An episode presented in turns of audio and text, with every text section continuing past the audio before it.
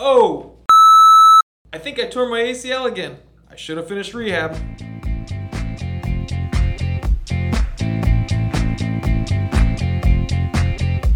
Welcome to Therapists in Motion podcast, brought to you by Spooner.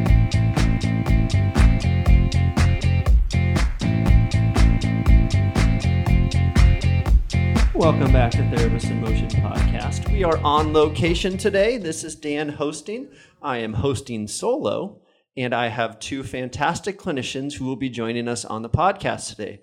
First is Mr. Peter Gorman, Hi, Dan. and then Miss Kimberly Wolf King. Hey, Daniel.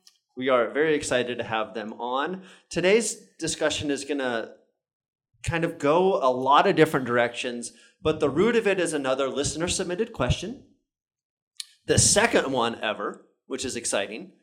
So today we're going to talk about ACL return to sport and validating that through insurance companies, especially when there is a visit limit or they are saying that return to sport is not covered under this patient's insurance plan. So, first and foremost, Pete, you had a great thought of, of where this process starts when you see on your schedule that there's an individual coming in who is post op ACL and how you utilize the team approach to ensure from the get go you know how this is going to go. Yeah, I mean, I think it's important for us to recognize, you know, not only us as therapists, but kind of train our, our front desk if that's who's helping us schedule these patients or um, check their benefits, uh, to have a, a plan in place when that person comes in, knowing that it's a, a six to nine month process or whatever the process is in your head, knowing that we have a plan in place from the get go if that person's limited to 20 visits, to 30 visits because we know that it's it's going to go well beyond that in a lot of cases. And I think another thing to, to think about related to the front office and the communication is there are plans in, in each of our states that we know historically may not 100% agree with return to sport or anything like that. And so I think that's another thing to just kind of have a running record of at your desk or amongst your team of okay, this insurance company is usually a little bit more finicky. This insurance company isn't. This insurance company is based off of medical necessity. And, and Kim, you brought up a point about medical necessity that you think about on your initial valuations of how you're shaping that very first and visit and the documentation associated with it. Exactly. So when doing a plan of care, if it's an ACL patient, I'll automatically put um, for the duration anywhere from nine to 12 months with re evals as medical necessity shows or monthly, depending on what the insurance plan is. That allows us, if we run into the issue of having medical necessity, we already have it signed off in our plan of care from the initial evaluation. One of the other points I want to point that Pete said in regards to the front desk checking is are they on a plan year or a calendar year? Because a lot of patients run into that issue where they might have done therapy in August and now it's the next year, but it's still within their plan year. And then they've already used 14 of their 20 visits and had no idea because it's a different calendar year.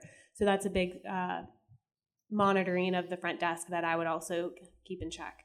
That's a great thing to think about and something that's probably often forgotten because so many plans historically are calendar year but based on who their employer is and how they get their benefits, it might be plan year. So that's that's a great point to think about that could significantly impact your care and it's not even related to a potential denial because they don't cover return to sport, but you have limited visits because it's a calendar it's a plan year not a calendar year. So that, that's a mm. great thing to think about as well.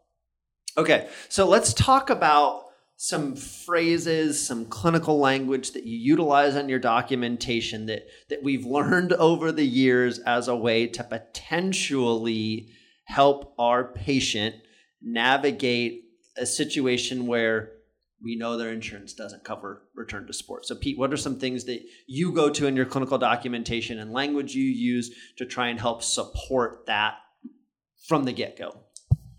Yeah, so I think the language that I was talking about, or that I want to talk about, is is in my goal setting, um, where I tend to write goals. I I try to steer away from return to sport. I think I use it as a tertiary goal or something along those lines. But the way that I word it sometimes is return to age appropriate activities. That covers, um, you know, we're talking amateur athletes here. That covers a lot of high school athletes because they have uh, physical education, they have PE class. A lot of their sports are tied into PE class now, at least in, in this area. So that that allows us the ability to say we need to get them back to something that affects their education. I think the other one that I use quite a bit when we're talking amateur athletes is when you get to the collegiate level. I try to make sure that we're talking about return to a scholarship level sport because this athlete is benefiting from having their scholarship. And so, you know, this isn't just about getting back and wanting to play a sport. This is part of their ability to get an education potentially. So that's where I start is in the goal setting section. Uh, I would also add to that instead of saying return to whatever the sport is, being able to return to running, cutting, or jumping. I would label the specific things that that sport needs because when in doubt, you can relate it to their functional mobility. And you could say that they are unable to reach these levels, and that's going to affect their recreational wellness and their overall health. So I will tie it back to more of that versus naming the particular sport or team that they're on and make it more movement specific as to why that's functional for the athlete. Yeah, I think those are great suggestions. To be completely honest with you, can't tell you if any of those actually work or if they don't, but it's a different approach to our clinical documentation and writing goals. And I think historically we would think of, or potentially what our didactic education would teach us. Our didactic education would teach us that they have to have normal range of motion, equal strength, and ability to return to previous level of function. And if we've done a thorough job in our subjective of, of articulating what their prior level of function is, that should help us. But I think those components you brought up in your goals is is a good way of phrasing it that in all honesty should be accepted by insurance because those are things, as you said to Kim, about health and wellness that really people should be able to do without reservation post op ACL. I think I think the way that Kim worded it too is really well uh, because when you think of running, jumping, cutting, and you think of ACL re-injury, so if you're starting to go down the road of okay, insurance might deny me later on, and I'm going to have a discussion with insurance, I'm starting to think, okay, how do I support what's medically necessary? And, you know, if this person is at risk for re-injury because they go back to running, jumping, or cutting because we didn't finish out uh, an appropriate rehab, um, I think, you know, like you said, not using back to sport, but saying running, jumping, cutting, and then talking about what risks are uh, associated with those movements for re-injury of, of an ACL in the middle of that rehab, especially or towards the end, is a is a good way to be able to justify it to an insurance company. At least a different, like you said, a different way to support your what you're what you're trying to do and what you're trying to say to the insurance company. Yeah, and historically, as we all have, we've had those peer to peer reviews, and sometimes they go really well, and other times they don't want to hear a word that we have to say because they've already made up their mind or they're following their algorithm or whatever that may be. But as, as we think about trying to advocate on behalf of our patient, have an impact on the health spectrum, keep physical therapists placed at the proverbial table, we have to be prepared to have those conversations and advocate on behalf of the expertise that we have and the needs that the patient has for our continued expertise. You know, we've seen insurances go to medical necessity. Well, there's only really one provider who can determine medical necessity. It's the physical therapist. We're the ones that are seeing the patient every single day. And if we're communicating appropriately with that patient's surgeon and any other healthcare provider on their team, we all really should be on the same page that this patient still needs continued care and therefore it is medically necessary because going back to Kim's first point is you've communicated that in your initial evaluation that this is what I expect their entire duration of care to be not just 6 week increments but you're articulating your clinical thought process on day 1 saying I anticipate this person needing care for 6 9 12 months I want to go off of what you just said about the importance of communicating with the doctor because it's so common that a lot of physical therapists are not talking to the surgeon of their ACL patients. The better relationship that you have with them, especially if there's an insurance limitation, a lot of times insurances will approve more things if the doctor requests it compared to if the physical therapist requests it. So if you have a good relationship with the physician that is doing this, if you can say, hey, this patient cannot do A, B, and C, they're behind, they should be here within the surgical guidelines and they're not, that physician's going to be more likely to back you up and also send more patients to you in regards of what your expertise is when rehabbing them. All right. So we've done a good job, I think, of, of, of, giving our listeners some options to think about as they're going through an initial evaluation and, and how they're writing goals, how they're understanding from the very get go what the patient's benefits are, the number of visits, etc. Now let's transition to how we're managing those patients on a frequency and duration standpoint through the first 12 ish weeks, maybe even the first 16 weeks, and things that you look for when you know that a patient has some sort initially of insurance controlled visits to help navigate that first 12 to 16 weeks of your frequency and duration with that individual? One of the things I always start off with with an ACL patient is letting them know those first really 6 to 12 weeks, it's kind of boring in therapy. There's not much that they're allowed to do based on the surgical guidelines. It gets a little redundant. You're trying to get the quad backfiring, and their buy in to know that it's not going to be like this forever and that there's going to be more importance in getting back to a much higher skilled level. So, the first thing I like to assess is what is going to be their level of independence? Is this a patient that I'm going to need to be on constantly about doing their HEP?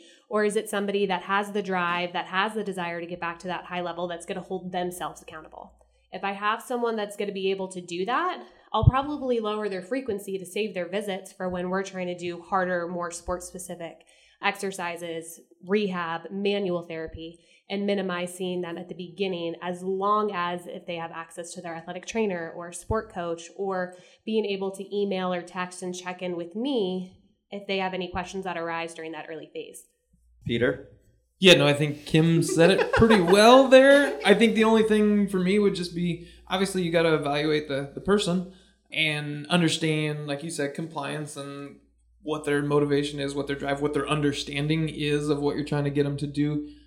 And then I think obviously the, the, the obvious one is saying, do they have range motion deficits? Do they have quad firing deficits? Because obviously those are important things from the get go. That if we don't tackle those right from the beginning, if we start conserving visits from the beginning and we don't get back that range of motion, then we're in trouble on the back end. So, uh, like you said, all of all of the things evaluating the person and then evaluating the injury itself to see what's most appropriate for that person. Because yeah, it's it'd be nice if we had like a black and white this is what you do for these people but as we all know it it varies person to person yeah i think you hit on some really important components and it comes back to what we talked about in show prep and what we all do on a regular basis and that's adequate and effective communication with anybody that needs to be involved in this athlete's this patient's care. Surgeon like you mentioned crucially important to be on the same page with the surgeons to understand their expectations, their timelines, their ability to understand when and where we are and how to navigate if that individual is a go-getter and they're trying to push the envelope or they're a little bit behind and they need a little kick in the rear end. The other thing I think is crucially important is that you kind of mentioned with the athletic trainer or the strength coach or the coach in general. And I think there's one that we also missed, and that's the parents, especially if it's you know a college athlete and, and younger. They may have parental involvement and or I hate to say it, but parental pressure to push the envelope or do more than we're asking them to do. And so I think this kind of translates back to our previous episode where we talked about validating value of PT and having different models set up in your clinic for people to access our expertise. It could be a gym membership that they pay a monthly basis and they come in and they're being monitored. It's still quote unquote scheduled, but it's not formally on our schedule, so it doesn't count as a visit. But they know that they're coming Monday, Wednesday, and Friday at 3:30 every day, and we may have a conversation with them, and then one of those turns into an official visit because of something they tell us subjectively or something that we see objectively during their program.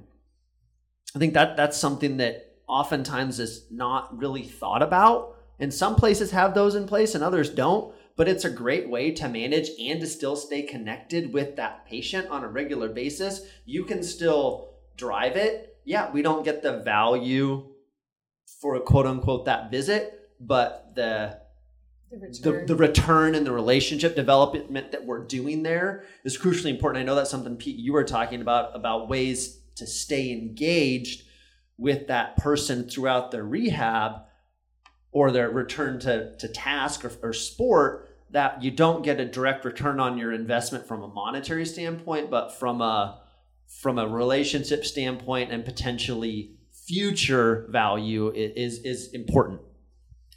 Yeah and i think the model that you mentioned about using a gym membership is something that kim and i have used fairly frequently in here when we know somebody's getting to that tail end and it's it's less medically necessary, I guess is the way I could put it here. So that's a model that we do utilize. I think the other thing that we've done is and that we need to to really be good at as physical therapists is giving a home exercise program with frequency duration that actually matches the athlete's needs to return to the sport. As we all know, that changes frequently and so we can send someone out of here and say, "Hey, I want you to work on this for for 2 weeks and I'll see you again in 2 weeks." Especially in those middle phases where we know it's a lot of repetitive building of, of just strength at that point. We can give those home exercise programs, but we have to be good at it. But we are going to touch base with those athletes fairly frequently. And I think that that's something that Kim does a really good job of is staying in touch with them, whether it's text message or, or email, and then staying in touch with not only the physician, but the athletic trainer, the coach, the parent, whoever it is that wants to be involved. And yes, we are not going to see a direct monetary return on that. But I mean, it comes down to taking care of the patient, taking care of the athlete. If we take care of this patient, if we take care of this athlete, and we utilize their support system around them to do that, their support system, you know, I think that they they see that and they respect that. And like you said future future things coming through future athletes other people on their team other people in their club other people at their school are going to have needs in the future. And you know if we show that we can do the right thing and take care of this athlete we do get you know future monetary rewards. So i think that there's you know there's a there's a part where you, know, you, you could you could look at this and say well, gosh, I'm not going to get paid for that part of it, so I'm not going to do it. Or you could look at it and say, I got to take care of this athlete, and this is what I want to be. This is what I signed up to do. Uh, so we really just need to take care of them. I want to add to that the importance of not just doing a home exercise program, but if they're going to be out for a week or two until you see them next, teaching them what manual interventions you want them to be able to do, whether it's scar mobilization or desensitization, whether it's different taping techniques that you can teach them or their athletic trainer to help aid in whatever function or pain mitigation that they have to get control of in order to progress to that next step. It's us not just looking at exercises, but looking at everything as a whole and what the tissue factor is and how it's healing. I think that's a great component that sometimes is forgotten, especially in you know a, a four to ten week standpoint when sometimes programs or uh, guidelines may kind of restrict us for reasonable purposes. Don't get me wrong, and I think that that also opens up the door for discussions with our with that surgeon of what is okay and what is not okay and, and where can we be aggressive and where do we need to be conservative. But I, I think that that's an important component you brought up kim about the additional manual therapy techniques whether it's they do it themselves or you teach somebody that is act you know with them on a regular basis to do that. Because i also don't want our profession giving away free services. So if that patient is coming in for a gym membership that you know yeah, there might be a time when I can take five minutes and quick tape them because it's easier for me to do it than somebody else. But that's not something that I want to set the precedent of every single time that that's mm. going to happen. I also don't want them to become reliant on said taping technique or I have to have manual therapy before I go and do these exercises or their home exercise program or whatever that may be. Like just from a mental standpoint, which I don't think we want to go down that pathway today. But I think you do, you bring up a good point about educating them on the entire aspect of management when they are not with us. And I would say not getting into the whole soapbox of the mental aspect, but understanding different types of pain, whether surgical pain, whether it's re injury pain or muscle soreness pain, and making sure that athlete knows the difference and how to differentiate because if they're going to be on their own, you don't want them pushing into pain that they thought was something else. Yep. Okay, so let's talk about the situations when insurance does say return to sport is not covered. They're four and a half months into their rehab. What are some strategies or situations that you all have experienced to help that individual continue on their plan moving forward and or individuals that you pull in to assist with their care? I think it's important that one, we've sold our value throughout that, that first four, four and a half months to patient, parent, everybody involved there.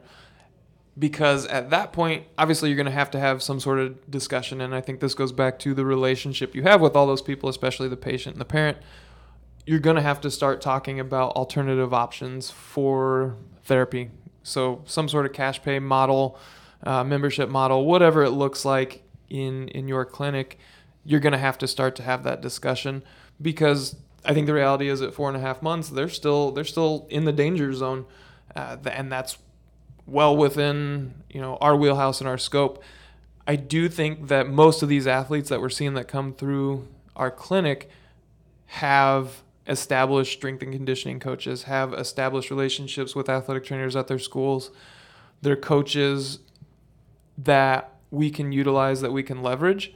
I think it's also important that we also try to have as many, you know, relationships as we can with those people in our community because at some point we're going to have to utilize them for help.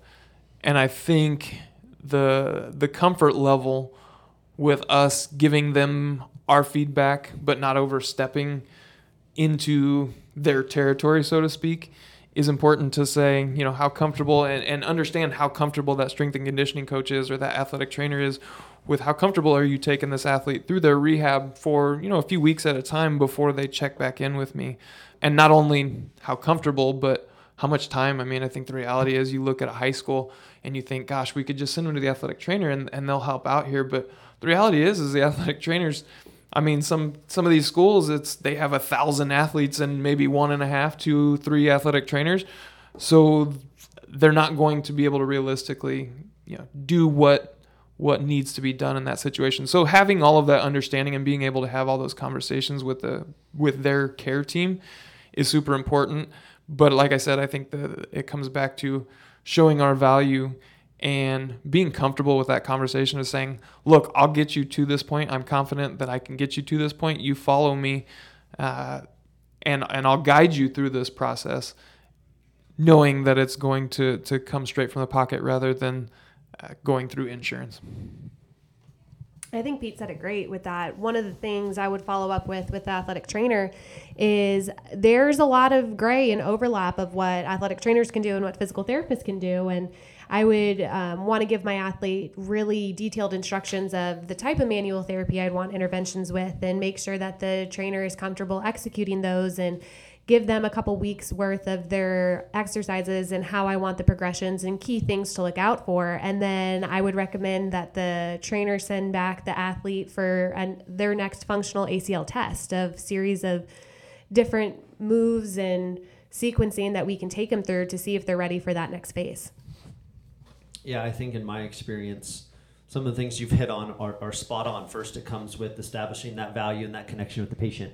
So all the things we've already talked about of of the communication between sessions, of the follow ups, of the commitment to the entire process, knowing that all of those things are crucial, regardless of if insurance is going to cover it or not. I think that that's a moot point. I think that's part of our professional responsibility and what we really need to strive to do, not just with our post op ACLs, but really all of our patients. And there's another completely different discussion about that, but there's definitely evidence supporting that when you have one additional touch point between sessions, the probability of a successful outcome goes up, and the probability that then they will access you with a direct access standpoint also goes up, assuming that your state allows direct access.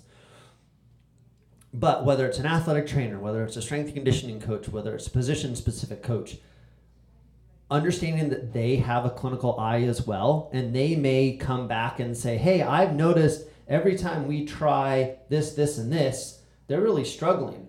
What do you think? And, and understanding that that's a collaborative approach, knowing that we all have gray areas of what we can do that overlap everybody. However, I think that the thing that should drive all of it is is is objective data and where is this athlete objectively? Have they truly earned the right to move to the next phase? And are we all in agreement that they are ready to move to the next phase, especially if there's multiple individuals participating in this in this recovery post insurance?